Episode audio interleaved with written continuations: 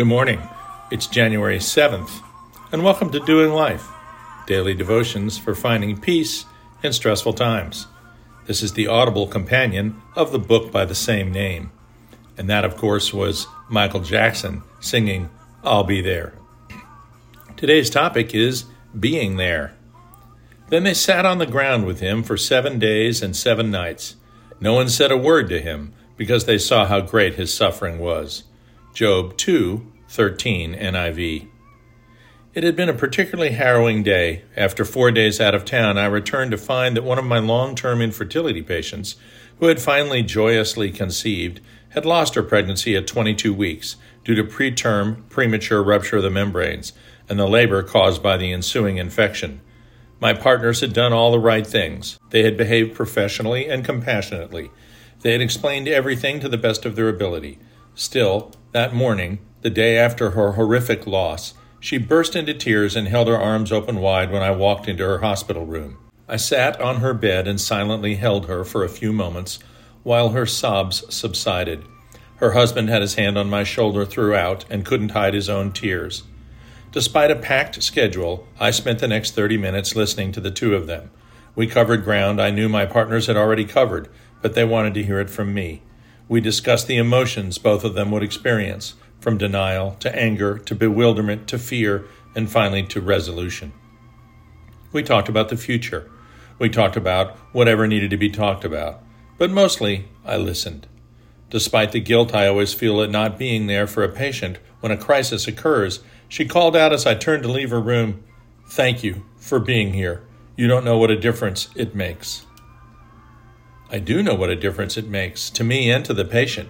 I know that without the ability to touch a patient and relieve her suffering, there'd be no reason to do what I do for a living. The remarkable thing, though, was that I wasn't there. I mean, not really, at least not when it all went down. But here's the thing from their perspective, I was there when they needed me most. We will all encounter the anguish of loved ones and friends who face crises of health, whether by accident or circumstance, crises of loss related to a job, their savings, or even the untimely death of a loved one. Compassionate people struggle with how they can possibly help another in their darkest hour. I clearly remember the words of one of my senior seminary professors, a man in his early 90s, still teaching, still imparting knowledge about the Word of God to yet another generation of students. He said not to reach for your store of appropriate Bible verses right off the bat. Don't sit next to them, take their hand, and say, Let's pray together, unless, of course, they request that. Don't try to explain that even though their five year old just died of leukemia, God is sovereign and it is clearly part of His plan. These are not things for emotionally devastated people to hear in the immediate wake of tragedy. The single best thing you can do is just be there.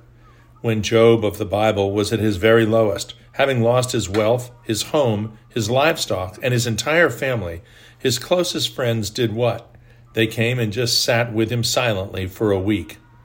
They only got off track once when they opened their mouths.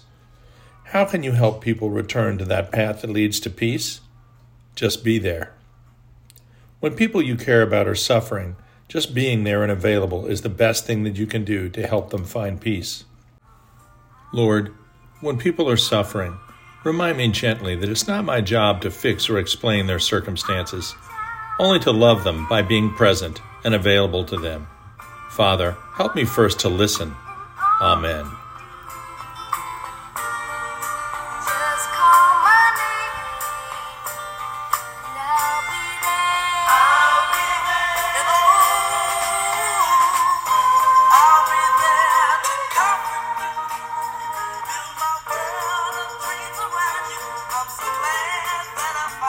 We'll see you tomorrow.